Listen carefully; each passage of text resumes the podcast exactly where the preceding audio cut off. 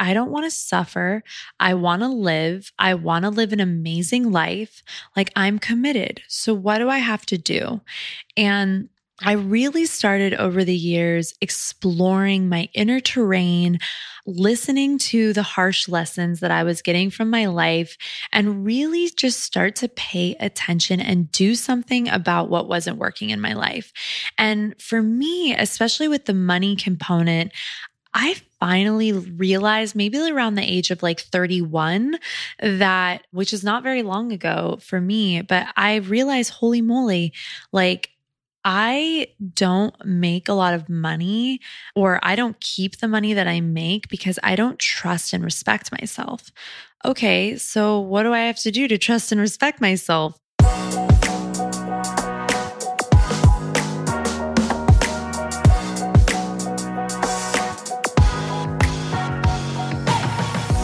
You're listening to This Life Explains It All with the creators of Virra, your guide for navigating a conscious life. We're Stefania Romeo and Katherine Griffiths. This Life Explains It All was created out of belief that our life experience is our greatest teacher. And as soul sisters and intuitives, we've spent the past decade completely obsessed with better understanding our minds and our bodies, all while running a mile a minute with busy careers as leaders in the tech startup world. On this podcast, we are bringing you the insights and lessons that have changed our lives with the thought leaders, healers, and dreamers behind them. We're discussing wellness practices, healing methods, and experiences that get us to think differently about life and live empowered. Whether you want to uplevel your health, your career, your relationship, or going through changes to your life path, this information can help you get there and let you know that we're right here with you. We believe life isn't meant to be lived linear, and no matter where you are right now, you're right on time.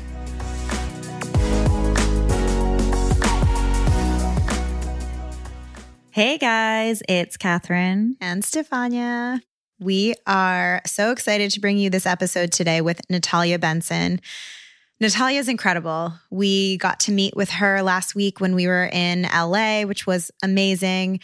Natalia is a women's empowerment coach that Kat actually has done a bunch of work with. She is a self proclaimed modern mystic, and we'll talk more about what that means, an astrologer, and now an author. She really opened up in our conversation. She shared her incredibly personal story with us about how she struggled with addiction and low self worth and feeling lost. I think that's something that we've all felt at one point or another. And then how she completely turned her life around and now runs an incredibly successful conscious business where she puts all of her passions into play to help others. So we're really excited for you guys to hear this one. Yes, I actually discovered Natalia through another podcast I listened to called Offline. And at the time, I was going through a really confusing time period, very lost with what to do with my career. So, this podcast was perfect timing because when I listened to it and listened to Natalia's voice, she's so empowering and inspiring and has such great energy that I felt so uplifted just by listening to the podcast. And she said something. What did she say? She said, There is always light at the end of the tunnel. And for some reason, I just started crying, like with like, I don't know, like hope and yeah, happiness. Well, it struck a chord, sounds like. It did. And it felt like she was speaking directly to me. And after that, I went onto her website to see if she offers coaching. And I just wanted to work with her in a deeper way. I thought, you know, she's just, she has this such great energy. She's inspiring. She has done something with her life that I really admire and I wanted to work with her more. So I did coaching sessions with her and she does a great job of really holding a space and she was that push I needed at the time to make better choices for myself and for my career. Yeah, this conversation is great. Uh, it was one of those conversations that felt like it went by in one minute for yeah. us, even though we were talking to her for, I think, probably about an hour. Now she does a lot of work in manifesting money, financial abundance, manifesting love, and raising self worth. So that was really cool to hear from her. One of the big things we talked about is astrology, because, like I said, she's an astrologer. And I think that there are a lot of uh, astrological and cosmic terms coming into the forefront lately, like what does Mercury in retrograde really mean, or my Saturn return, or concepts like astrocartography. And we talked about a lot of those in a way that is really grounded. She does a great job of bringing that stuff down to earth. And I'm so interested in in concepts like what happens during your Saturn return. Did you know what a Saturn return was before working with Natalia? Yes. So Saturn actually returns to the location that it was when you were born every 28 years. Yeah, well, every 27 to 30 years, depending. But yeah, yeah. 28 is the average. But what it really means is things get shaken up in your life. So a lot of people between the ages of 27 and 30, even if you have no idea what the Saturn return is or, or hadn't at the time, I think this resonates with people because there tends to be a lot of shakeups. And what happens is it kind of puts you on the path that you're meant to be on. And if you had veered from that, your life may get really shaken up because the universe, the cosmos are trying to push you into what you, you know, are supposed to be doing. So what was happening for you, Kat, during your Saturn return? That was when I moved to Sydney, Australia. So I don't know. I didn't think I was unhappy in New York, but I I was looking for something else. I remember when I the opportunity came to me and my initial reaction was no way I won't move to Sydney, but then as I was thinking about it, I don't know, like there was something pulling me there and also I couldn't really think of a why not. I didn't have kids or anything that would Nothing hold holding me back necessarily. And I figured, well, if I just go for a year, what's a year? I mean, even though I'm still there. And that was a big shakeup in terms of putting me out of my comfort zone. I got to Australia and I didn't know anyone. It forced me to do a lot of inward work, which changed my life in a really good way because I didn't have all the distractions of being in New York and having my normal day to day life, it forced me to really figure out who I was and what I wanted to be doing more of. And I felt, even though I was sad and, you know, homesick a lot of the times in the first three months, I felt very free because mm-hmm. I didn't have anyone telling me, oh, you have to go here, you have to come here, or all of the group of friends is going to this place. So there was just so much time to really reflect yeah. on myself. Yeah. I was just sort of looked up to find a, like a super concise, simple explanation and I really like this. It's it's likening it. It's explaining a Saturn return is a cosmic rite of passage that you can kind of liken to your bar mitzvah or quinceanera. It's a life rite of passage that sort of brings you into adulthood after being put mm. on your mm. path.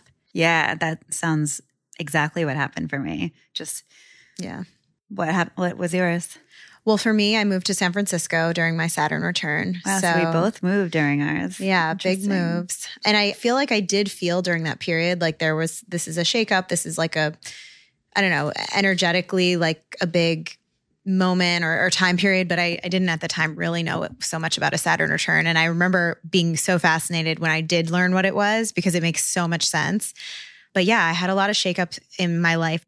So I think that a lot of times, like with your Saturn return, it's best if you lean into challenges and like embrace them. So in that example, like moving on to a different city and not kind of like fighting the urge, like you didn't fight the urge, you kind of said, why not? That is the best thing that you can do through your Saturn return because it will continue to put you on the path. You know, hopefully this doesn't happen to anyone, but if you miss your Saturn return, it doesn't come around again for another 28 years. So if you're getting a big sign a big kind of push to do something during your Saturn return and you don't take it, you're probably going to run into some more hurdles and you'll get another Saturn return 28 years after that. So we'll be around 60. Yeah. So some people have three Saturn returns in their lifetime and some have four, I guess, depending on how long you live. We should ask our parents if they had one around 60. Yeah. Or even, I guess, when they were younger. Yeah, younger too. Yeah. I guess my mom had her kids around her Saturn return. I think she had me at 33, so she must have just missed it. but I, yeah, there's probably other issues that were happening. um, cool. So, one of the other things we talk about that I think has been coming up more and more, especially if you're following the space in astrology, and I think even a lot of the mainstream astrology resources are going a little bit deeper, talking about things like Saturn return. All right. All right. Well, let's get into the conversation with Natalia. All right, we're talking to Natalia about how to turn around low self worth, the one thing you have to do before manifesting anything, the steps to take to manifest money or love into your life. And we get real about the astrology terms where you're hearing everywhere. What is your Saturn return and how to navigate it, the life shakeups that happen during this period of life, what it really means when Mercury is in retrograde, and what things you should and shouldn't do until a retrograde passes. Yeah, and we're bringing the astrological information down to earth so that we can use the practice as a real tool in our everyday lives. Let's get into it.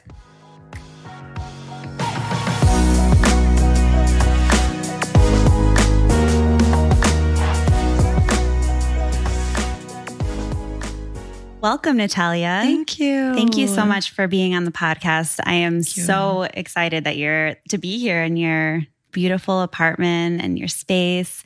And, you know, you've really been, I've told you this before, but the catalyst for what we're doing now with Virra and being mm. here in your apartment right now doing a podcast. Oh. So thank you. It's been, you know, really great working with you and you. now expanding into other things. Oh, that's so beautiful. I love how it becomes like full circle mm-hmm. and getting to, you know, when you first sent me Virra, I was like blown away. And it's it's like being a proud mom. It's like only you didn't really do anything other than like have some, you know, beautiful quality time and really just help you step into your power, which was such a joy, Kat. You were like, oh my God, just such a blessing to get to work with. So, yeah, thank you. And I'm grateful you guys are here.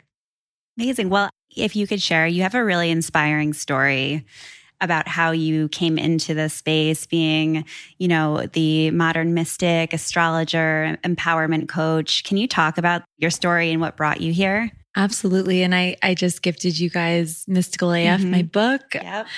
So yeah, that definitely explains it all and you know, it's very interesting. It's like where to begin. I moved to Los Angeles about I guess it was about 11 years ago at this point, which is crazy. I'm like, how am I old enough to say 11 years ago and I wasn't 11? Like, that's really weird. But yeah, I moved here. I thought I was going to be a very successful jewelry designer. And I joke in the book actually how I'm like, you know, my inner voice was like, oh, you're going to LA to be a jewelry designer and you're going to build your success in this way. And I had this whole plan in my head. And then really the cosmic joke was that I was going to come here, discover all of my deep seated insecurities, all of my issues, and then really go on a deep healing journey to to really step into who I am now and it's funny cuz right when I moved here I remember I went on a date with this Pisces guy. And we were actually here in downtown. He took me to Fa or something. And then we're sitting there and he goes, Do you want to go to a meditation with a Japanese sensei after this? And I was like, um, sure. like I wasn't into any of this yet. I mean, I I kind of had like dabbled in things that I was really interested in, but I was very young. I was 21 when I moved here. And I just remember sitting and meditating with this sensei kind of makes me emotional because it was so beautiful. And I remember sitting there and being like, this is the hardest thing I've ever done in my life. Like sitting and just hearing my thoughts. And I was brutal with myself at the time internally. I'm sure we can all relate that yeah. we can be so hard on ourselves. And I think a big part of the quote unquote spiritual journey or the healing journey is truly making friends with your inner self and and your inner critic and loving and softening and you know that was kind of one of the inceptions was when I got here and I developed a cocaine addiction, alcohol dependency. I had never done drugs until I moved to Los Angeles. And ironically, have you guys ever heard of um, astrocartography? Yeah, yeah. Yes, it's super fascinating. And my astrocartography for Los Angeles, I saw this many years ago because I wasn't into astrology during this time, but I saw that it's Neptune. It's Neptune meets Venus. And what that means, or the way that I've studied it, is like, it can go in one or two ways. You can really open up creatively, or you can like be an addict. Mm-hmm. And it was interesting ah, because interesting. ironically, me getting addicted to substances is what opened up my creative channels. But it wasn't until I stopped and declared my dedication to my health, my wholeness, mm-hmm. and my wellness, mind, body, soul, that everything started to change. Mm-hmm. So that's a, that was a big part of my story and my old story. And then over time in my 20s, I mean, I had a business. I started my first business at 19. As I said, I thought I was going to come be some you know, jewelry designer. And I was obsessed with Pamela Love. She's like a big designer in New York still. And I was like, oh, okay, that's what I, she was like a, as Lacy Phillips says, like an expander. So I was like, oh, that's what I'm going for. And all the while, you know, even though I had a business, I was working on myself because I was so deeply sad and like miserable. And I had to deal with that because otherwise I was like afraid that I wasn't going to stick around for much longer because I have such compassion for people who move through like a lot of emotional pain because God, I mean, you can like a physical wound, it hurts, but like mm-hmm. emotional wounds are just as painful. And throughout my 20s, I had to figure out like really how to step into my worth and love myself. And I was chasing success and I thought success and being known was what was going to save me from myself, but it couldn't have been farther from mm-hmm. the truth. And I got a lot of very harsh lessons, curbing the time of the story. And then slowly towards the end of my 20s, after my Saturn return, forgive all the astrology references. I am an astrologer, so I mm-hmm. definitely see my life in that, that lens. But towards the end of my 20s, moving out of my Saturn return, I really started to own my worth. I started to look at my past as this perfect catalyst to creating me into a powerful woman and a really confident woman. And then, yeah, like I guess things for me really started to come together, not just with my work, but with my sense of wholeness and self respect, like literally maybe just barely two years ago. So it's been quite a journey and I'm so happy. Like, I love where I am now. And when I started coaching women, that was like where I found my purpose and my calling. And people, I think that the word purpose, it gets and like life purpose and these terms get thrown around so much. But I really believe from my own experience, they are so important. Like we must have a sense of our why, well, why we're here, even if your why is simply like being the best postal person ever or you know raising a family and or whatever it is your why but having that sense of why is such a blessing so yeah that's when things started to shift for me when i started to serve women and really like use my voice for empowerment and share my stories and share what i'd learned so that's the short answer. it's beautiful. Well, there are a couple of things that you mentioned in your story, and, and we know that astrology is really a through line through mm-hmm. your story and in a lot of your work now. I'm wondering if you can talk a little bit more about a couple of the pieces, both the astrocartography and sort mm-hmm. of what that mm-hmm. and how you navigated that, mm-hmm. as well as the Saturn return. I think a lot of totally. our community is just starting to explore a lot of this stuff. Cool. So, would love for you to kind of give your perspective. My favorite, my favorite babes to talk to. Like, yeah. so astrocartography is just a, we could say like a sect of astrology. Mm-hmm. It's based on your natal chart. So when I talk about astrology, I'm not talking about like cosmopolitan horoscopes. I'm talking about natal chart astrology, yeah. which is, in my opinion, really the crux of what astrology truly is. It's based on your time of birth, your date of birth, and your place of birth. And from that, you get a chart that is, if your birth time's accurate, it's a snapshot of the heavens at the moment you were born. And so the way that we look at it as astrologers is that there's like an energetic imprint. And if you're willing to, I mean, I'm very woo woo and the mystical. So I love like the concept of reincarnation and like looking at these lifetimes from the soul perspective just as much as the mind body perspective.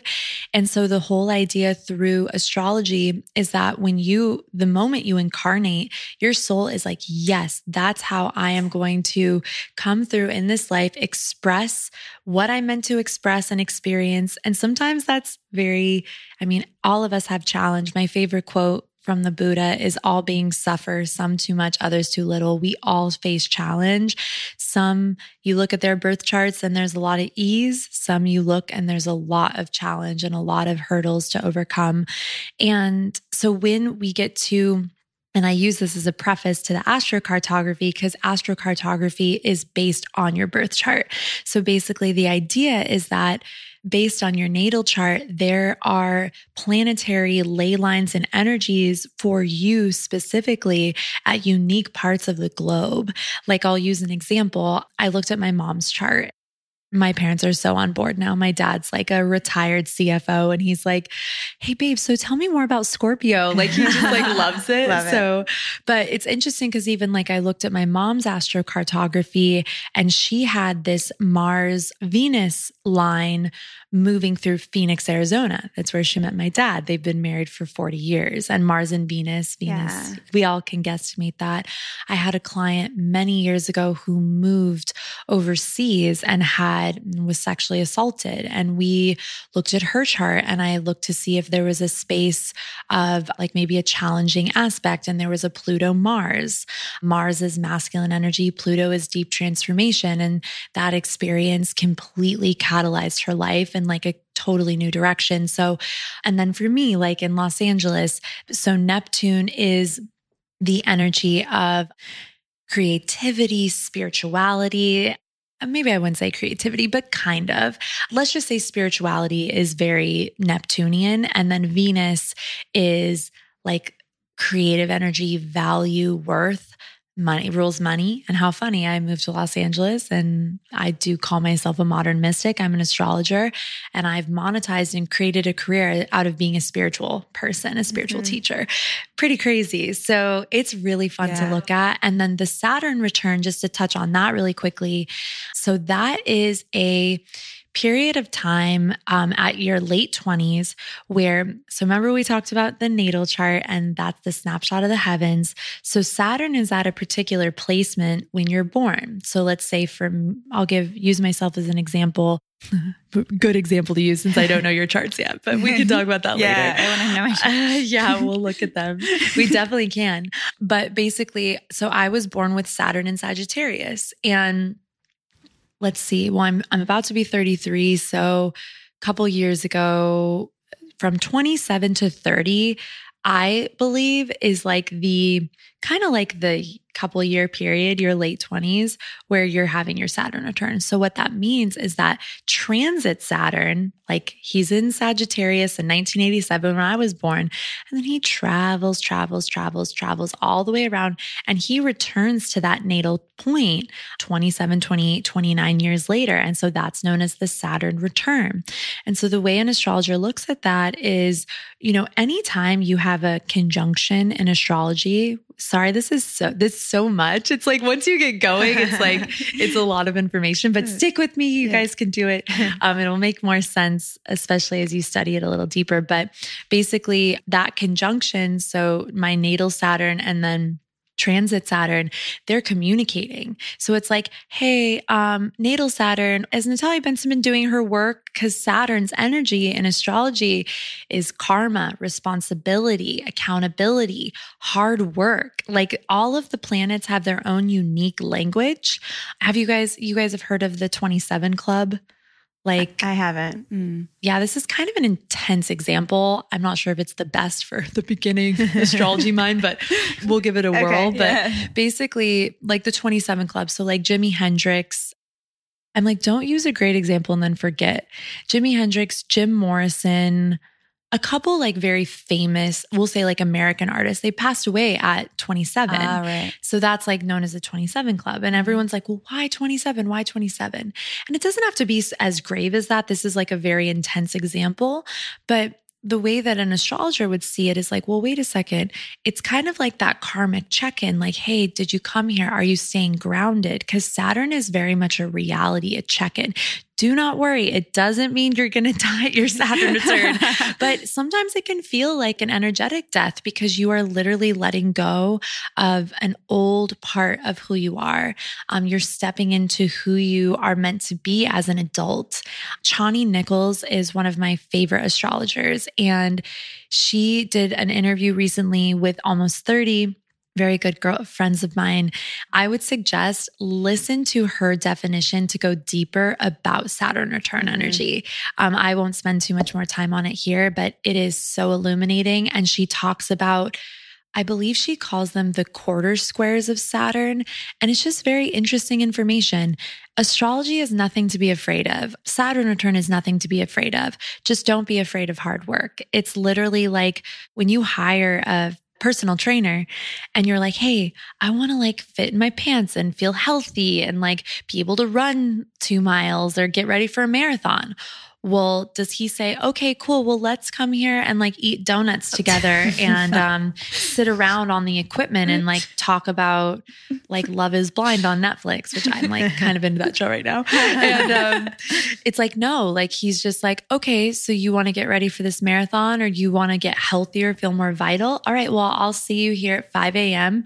for the next three weeks for four days out of the week or whatever. That's Saturn energy. It's literally like, but you're getting something out of it. You yeah. just have to show up and do the work. Yeah. yeah. And what is an example of how you use astrology just in your day to day? Well, let's see. I am not someone who like as I love astrology, but I love astrology empowerment. So I'm not someone who like lives and breathes. When I was younger, I remember there was some crazy lunar eclipse and I was just learning about all this stuff and I laid in bed all day. I was like, cool, if I lay here and I don't go and do anything, nothing can happen. and sadly, I think so many of us like look at this stuff that way. And that's why I was like, Natalia, don't share about the 27 Club but that's only a few people. That's just that's just an example some yeah. astrologers will use with Saturn return, but it's very rare. But here's the thing, like I don't read my horoscope. If I'm having a big issue come up or a theme, I'll go check my natal chart and I'll say, hey, like what's aspecting me? But I always come to my chart from the place of like, what can I learn? What empowers me? Mm-hmm. And it really helps me.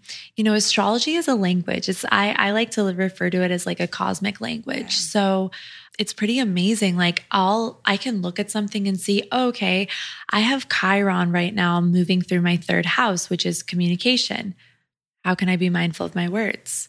And maybe instead of like avoiding something happening, I can be like, okay, like what's a good way for me to see, oh, because that could be deemed like a bit of a challenging aspect. And it's definitely shown up that way for me. But then I'm like, how can I learn from this? How can I prepare? And that's what these tools, you know, I've I've read tarot for like over 10 years and it's all the same. Like these mystical tools, they're not for us to feel powerless, they're for us to feel powerful. And if you see something or you're witnessing something, change it, make yeah. a change, do something about it. And that's why I love the languaging of this stuff because you can really view it and live with so much more awareness. Yeah, it's not like you look at it and this is what's going to determine your day. Exactly. It's this could happen, but empower yourself to change it if you don't want that to be. Exactly. You're looking at a horoscope or you're looking at your chart. You but, have to be mindful what where you look. Mm-hmm. And that's why like I take all this stuff that's why I was like, Natalia, the 27. I was like, no, okay, I'm just going to go with it. But it's because you do have to be careful. Yeah, we, yeah. I think we have eons of time of listening to other people telling us about what's true about life, you know, whether thousands and thousands of years ago with the monarchy, religions, you know, people in power and not really feeling powerful in and of ourselves. And, you know, this is the age of Aquarius. Like we're moving into a very different time now mm-hmm. where the power will move to the people. Mm-hmm. And Aquarius is also known as the water bearer. And water is an element that we cannot live without. We must have water. And water, according to the esoteric, is soulful energy, it's relationships, it's love, it's flow. And this is a very beautiful, powerful time, but we're seeing a lot of democratizing kinds of movements going on. I mean, even just with social media, I see social media as a very Aquarian tool. It's mm-hmm. something that connects us. Mm-hmm. Of course, it's a tool, so you can either use it to help or harm yourself. It depends how you're using it, but it's very powerful and we're more connected now than ever. Yeah. Yeah. And I think to that same point, in terms of like not relying too heavily, it's a great, a lot of these pieces of astrology and tools are a great check in. That's sort of why I was interested in talking about Saturn return because when I had first heard about it, I had a much less knowledge about astrology than I do now, but it made so much sense. I was like, oh my God, I think a lot of people have their worlds rocked around the ages of 27 to 30. Totally mm-hmm. And things shift and you maybe put on a different path that at the moment feels really hard but then it all makes sense and yes. i think having that understanding that this is a piece of what's going on and it's mm-hmm. all sort of part of this plan yep. is really helpful it, it, really is and that that's what this is meant to be for it's meant to be helpful it's yeah. meant to be insightful and empowering and some really great like resources that I love for astrology is like cafeastrology.com. Mm-hmm. I love the Astro Twins, Chani Nicholas, obviously. I just got a new astrology book recently called Star Power by mm-hmm. Vanessa Montgomery. These are all great resources and tools to develop what I like to call like a new age relationship to astrology. Cause yeah. like some books are very fatalistic mm-hmm. and I just don't think any of us ought to be living with the concepts of fate in our minds. Mm-hmm. Yeah. I think that that's very damaging. And I think for, like I was talking about a moment ago, for eons, we've lived with this fear of life fear of God, fear of the universe. I had a past life regression many years ago and I came out of it and I was like, wow, I was like, I've had lifetimes where like I didn't know the universe existed. I just thought I was alone. And like, isn't that amazing? Like, we're really living in such a powerful, illuminated time right yeah. now, which is so cool to yeah. me. So much awareness. Mm-hmm. It really is. I'm curious about and actually, a friend of ours was asking about this last night. There's a lot of talk around Mercury being in retrograde. And yes. we kind of, you know, at a high level, we know that things are wild and yeah. weird things happen, not to make decisions. Can you talk about that from your perspective on Absolutely. what it means and what you do? Yes, definitely. So, well, I'll give you guys a really fascinating example. so, so Mercury is currently retrograde in Pisces. It goes direct, I believe, the same day as the Virgo full full moon. So Mercury will go direct on 3 9, which is also the full moon in Virgo. So, okay, so Pisces is a water sign. Mercury rules technology, communication, scheduling, like nuts and bolts of how things work in our lives. So, here's something really freaking interesting. So, right when Mercury went retrograde, my water filter, we realized there was a leak in my sink. So, they all these guys came over. There was all this confusion and then they came and fixed it. And i was like okay that's so mercury retrograde. Then about a week couple days ago which about a week or so later the water pressure was like i couldn't take a shower. I was like oh that's really weird. Something's wrong with the water pressure. I was like oh, that's so mercury retrograde only to find out that there was a massive leak. I mean, this building is about 34 stories high. Yeah. Massive leak in this building. And they're doing all the restoration and like it's been really stressful. And yesterday I just was like, Mercury retrograde in Pisces. That is literally the expression of that. So a little bit of chaos. We got some water energy going on in there. I mean, yeah. it's very fascinating. It's just mm-hmm. like, of course, it could have happened anytime, but it happened now. And mm-hmm. it's so here's the thing. So, Mercury, as I said, rules our communication, our relationship to technology, social media, the way we speak, the way we think, the way we communicate, as I said, technologies, nuts and bolts, things like that, like mm-hmm. things that make things go. Right. That's Mercury. And so mm-hmm. the whole idea is that when any planet goes retrograde, all that that means, it doesn't go backwards. It just means it stations in its orbit. And it actually, Mercury kind of like waits for the sun to catch up to it. So, mm. Um, um, Mercury moves so fast, and that is our mercurial faculties as well. Like, we speak, we think a lot. Like, I mean, we're all thinking all the time. We're all thinking way in advance or way in the past, right? Because Mhm. Mercury is it's very quick.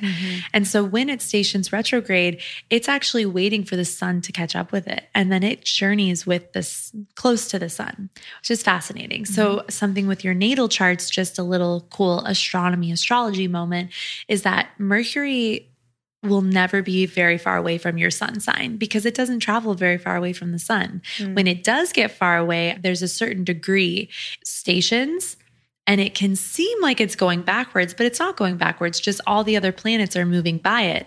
It's like when you're driving in a car, if something's sitting still, it looks like it's going backwards, but really you're Mhm. just moving forwards. So with a retrograde, it's an excellent time to chill out. Slow down.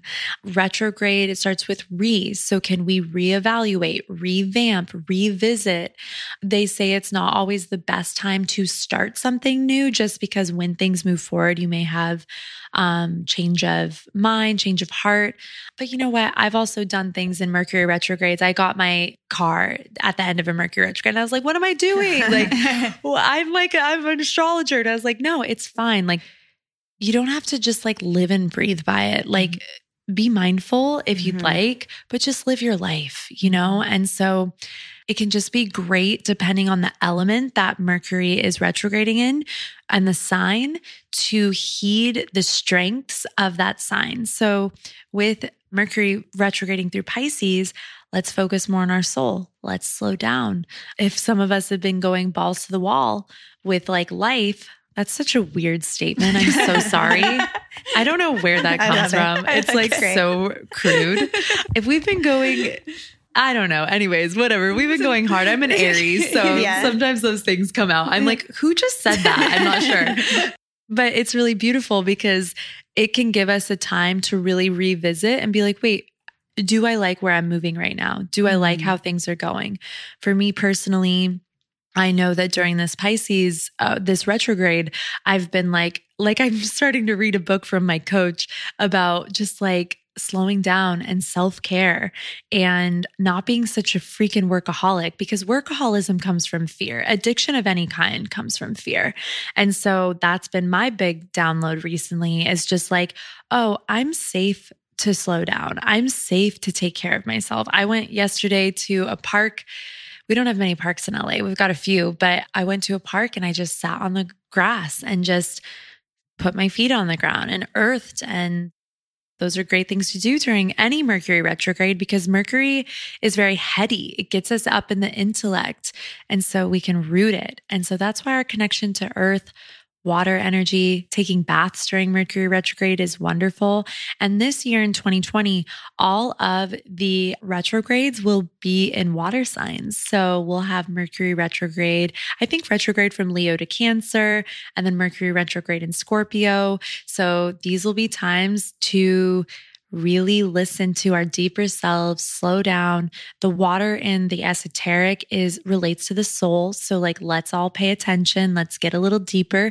If you're feeling hectic and chaotic, take care of yourself. Slow down. Start to pay attention to your soul in whatever way feels comfortable for you. Mhm. So yeah, the long and the short answer. Love it. Yeah, that's so good. So before we move off astrology, because we definitely have some other things we want to talk to you about, Mhm. Are you able to tell us a little bit maybe about things that we should be mindful of if we give you some information about our charts? Yeah, for sure. What are your signs? I am a Capricorn sun, Nice. Virgo moon, Cancer rising. Oh my God, amazing. That's very earthy water, which is Yeah. like what I was just kind of talking about. Yeah. Okay, Capricorn and then Scorpio. Scorpio. Yes. Yes. And I'm a Gemini rising Yes. and a Libra moon. Libra moon. Yeah. Okay, so you are Scorpio, Gemini, Libra. So that's air and water. And then you are quite a bit of earth and a little bit of water. Can Yeah. you remind me one more time? Cancer rising. Cancer rising. And Virgo. And Virgo moon. Moon. Virgo moon. That's Earth. Yes. Right, yeah. Yes. And Capricorn is Earth, I know. Yes. Yeah. Super earthy. So, wow, super powerful. So, you have a sun conjunct Venus and Pluto, all in Scorpio. Your north node is in Aries.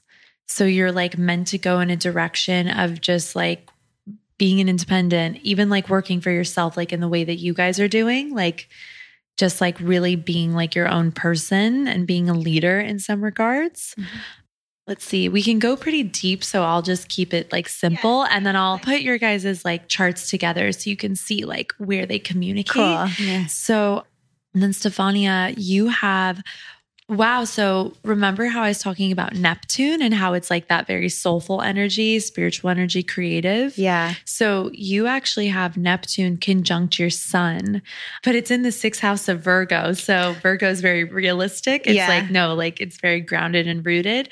But there can also be like an exploration or a desire to connect to yourself in a deeper way, but in a way that feels grounded, feels like measured, if you mm-hmm. will, that kind of thing. Does that yeah. make sense? Yeah, it does. Have you been like interested in like deeper subjects, but like kind of doing it in a way that feels comfortable to you? Or, yeah, I would say even for probably the past year and maybe even more so, like in the past eight or nine months, just like exploring more, doing more spiritually inclined mm-hmm. things, mm-hmm. working with healers, and then also incorporating all of that into what we're doing. Yeah. So, yeah, that does resonate with me. But yeah, and then the grounded piece for sure. Like I, I just always yes. like I'm always like reality check. Like, how's this realistic? if I do yes. this now, how does it look in 10 steps from now? Like, and yes. I think that's the Virgo. That's so Capricorn and Virgo. Yeah. and and you said that your moon's in Virgo. Yeah. So it's like, yeah, that's what you're saying is textbook. yeah. Yes. Yeah. Yeah. That's super interesting. So here I'm gonna put you guys together.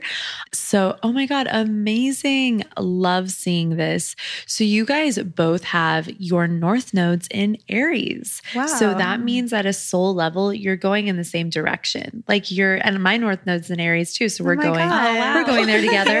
um, but it's really, you know, north node in Aries is about stepping into your individual sovereignty, being a leader or an innovator in some way, but in the way that it can feel uncomfortable because of the south node is like, oh, like I've got to people please, or I've got to like do this in a way that works for this person. And you guys perhaps are discovering how to be leaders together and still take the cool thing about learning about north nodes and south nodes is you can take the strengths of your south node and bring it into your north node. So, some of the strengths of a south node Libra is learning to be respectful, gentle, generous, harmonic.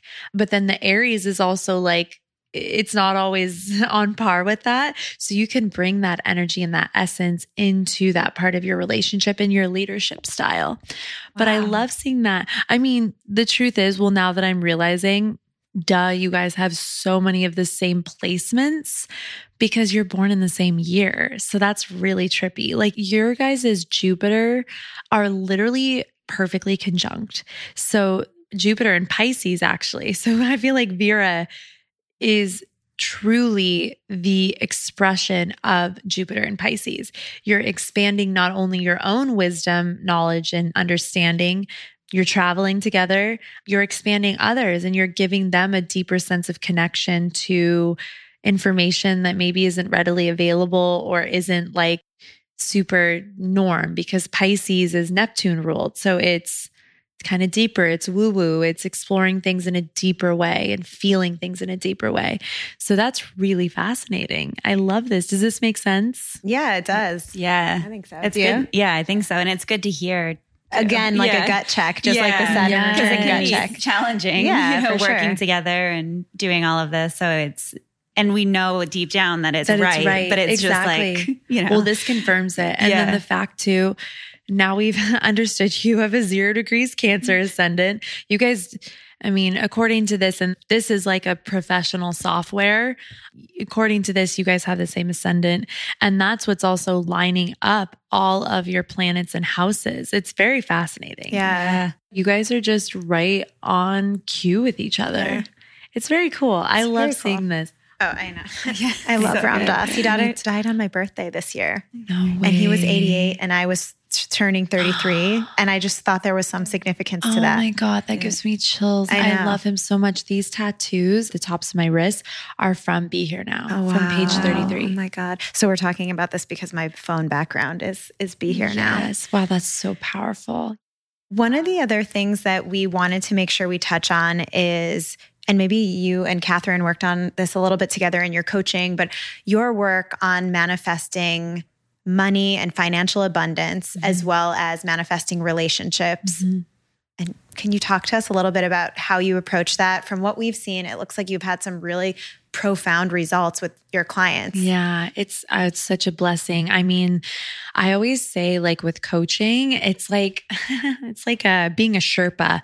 It's like you don't take someone up a mountain you haven't traversed before. You traverse the mountain and then you guide someone up that same mountain and you know the roads and the trails and I mean, for me, you know, as I kind of touched in at the beginning about like my story, oh my God, I mean, I had very low self worth. So that manifested in just really deep issues with money, with earning potential. Even if I made money, I spent all of it. It's just that was my 20s. And I had very tumultuous relationships with men. Like it was just, even if I had a boyfriend that loved me, I was like, why do you love me? And I just was like, one of my boyfriends, my early 20s, I mean, I was pretty awful to him just because, like, I remember thinking, why do you love me? Like, I'm awful, you know? That's so sad. I used to really suffer. And I share this too because I think all of us can feel this way at times, you know? And um, it's really powerful, very interesting because over time, I just realized like, I don't want to suffer. I want to live. I want to live an amazing life. Like, I'm committed. So, what do I have to do? And I really started over the years exploring my inner terrain, listening to the harsh lessons that I was getting from my life, and really just start to pay attention and do something about what wasn't working in my life. And for me, especially with the money component, I finally realized maybe around the age of like 31 that, which is not very long ago for me, but I realized, holy moly, like I don't make a lot of money or I don't keep the money that I make because I don't trust and respect myself. Okay, so what do I have to do to trust and respect myself?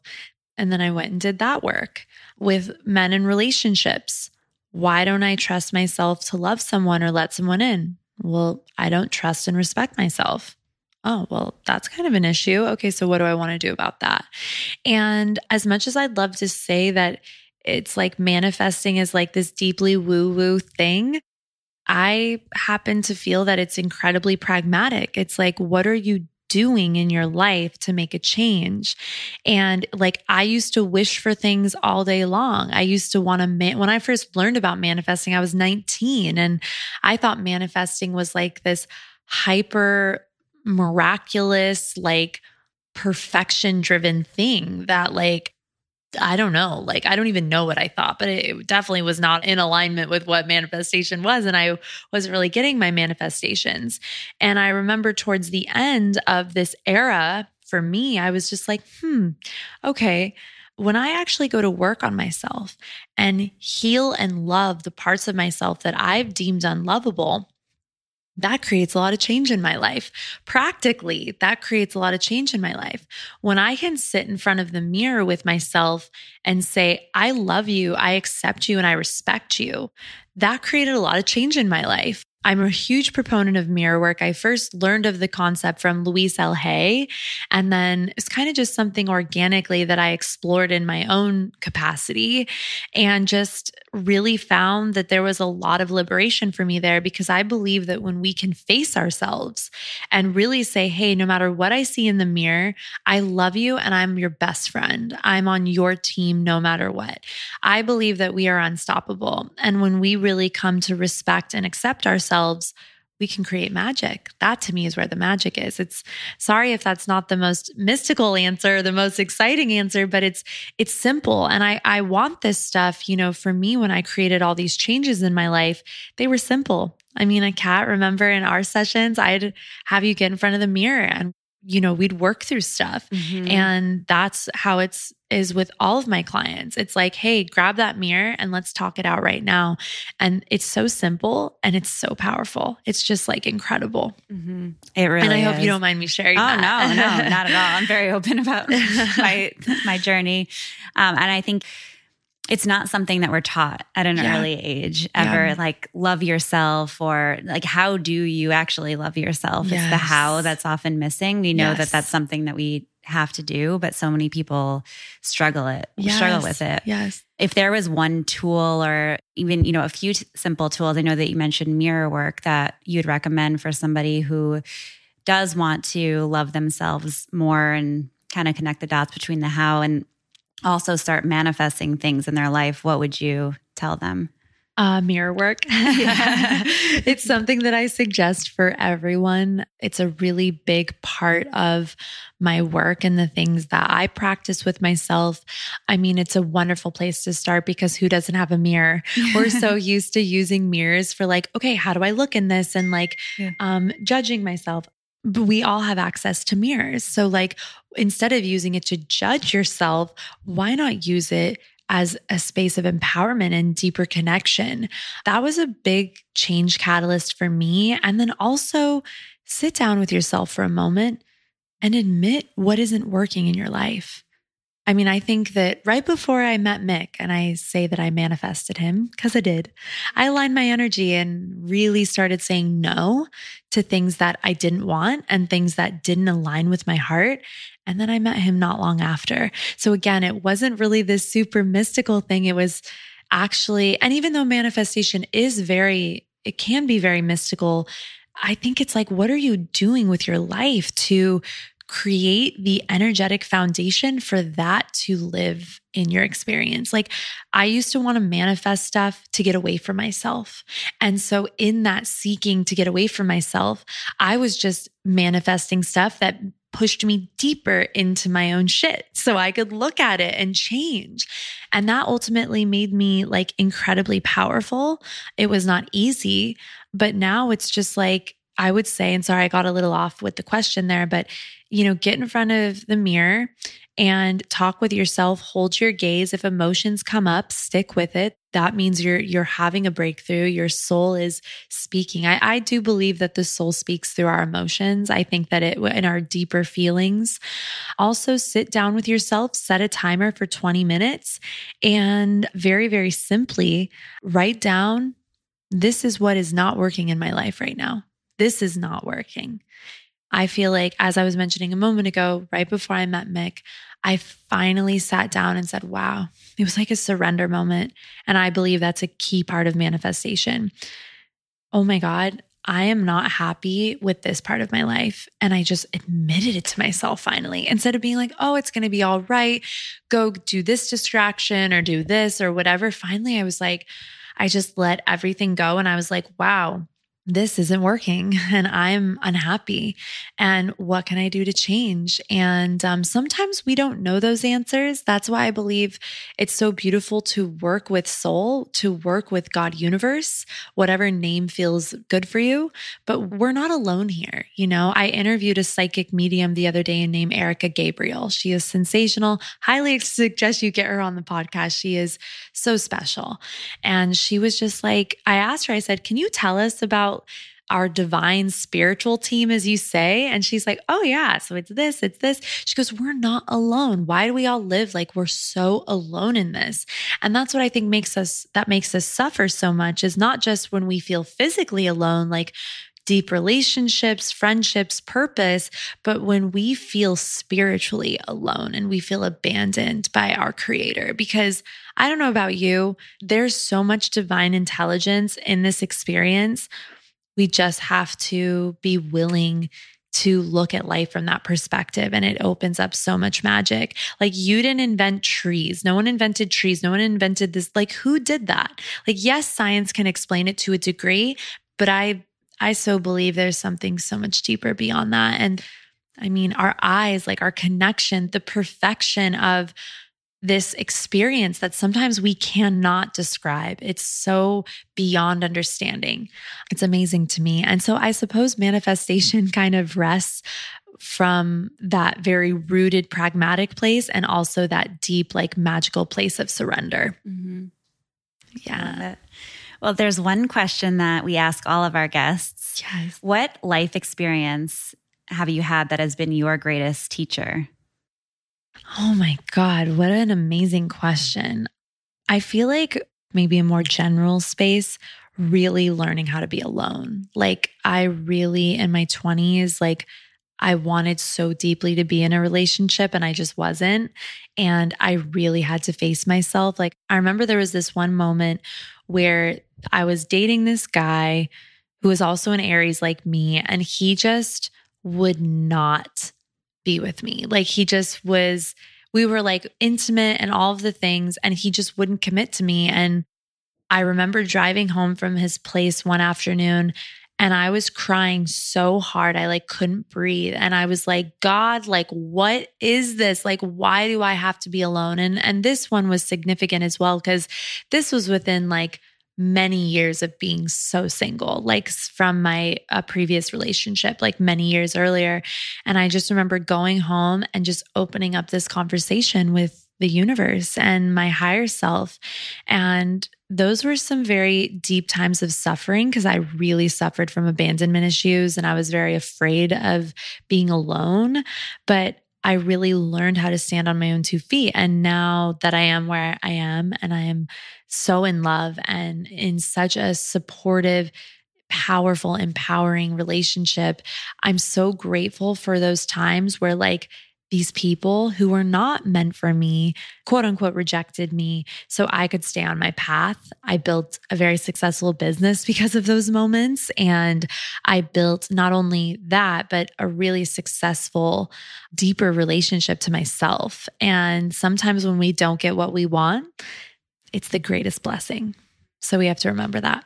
Completely agree. Mm-hmm. Thank That's you so a great much. place to end it. Yeah. Thank, Thank you guys so much. this was so incredible. Thank you, Natalia. This was Thank you. absolutely incredible. Thank you. I feel you. like I could literally sit here. I know we're hours. having so much fun. it's very zen in here. Yeah, we're having a great time. Thank well, you guys thank so you. much. Thank you. And we'll put uh, all oh, the yeah. information on all of Natalia's links, Instagram, how to reach her, her coaching. We'll include all of that in the show and notes. So check that out. Yeah. Is it on Amazon? Can we? It will be. We're currently in transition. Little mm-hmm. BTS here. We're currently in transition, getting it up on Amazon and Audible. Okay, great. So, yeah.